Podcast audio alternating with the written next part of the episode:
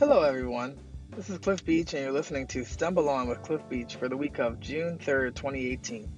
This week, I had the pleasure of stumbling upon the debut album called A Million Things by three year old neo soul jazz quartet Rohey, hailing from Oslo, Norway. Their music is reminiscent of Robert Glasper, Hiatus Kaiyote, and Laura Mvula, to name a few. I have long found that a lot of great music comes from Europe, especially in jazz, funk, and neo soul.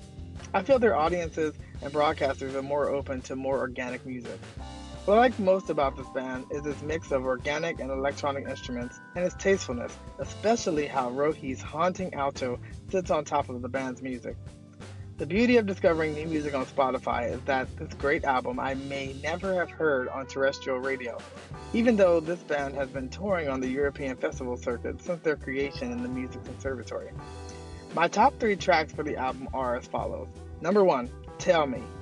This track reminds me a lot of Robert Glasper mixed with Gregory Porter and Adele. Rohey sounds as if she is using music to figure out life, asking a series of questions to her family members.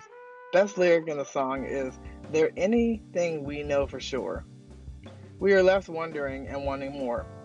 Number two, Is this all there is? I can hear the Hiatus Kaiyote influence in this track and love the use of drum hits with the O vocals and the Lush Rhodes keyboards. In this track, Rohey is reminiscing on childhood memories, contemplating if there is any more to life. The song ends abruptly, again leaving us wanting more.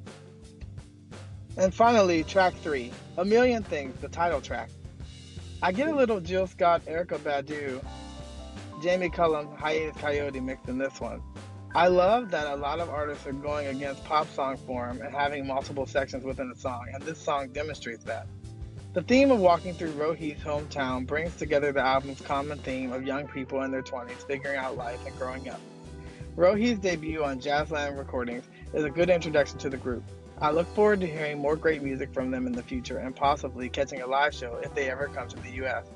Enjoy and let me know your thoughts on this podcast and album. Happy listening.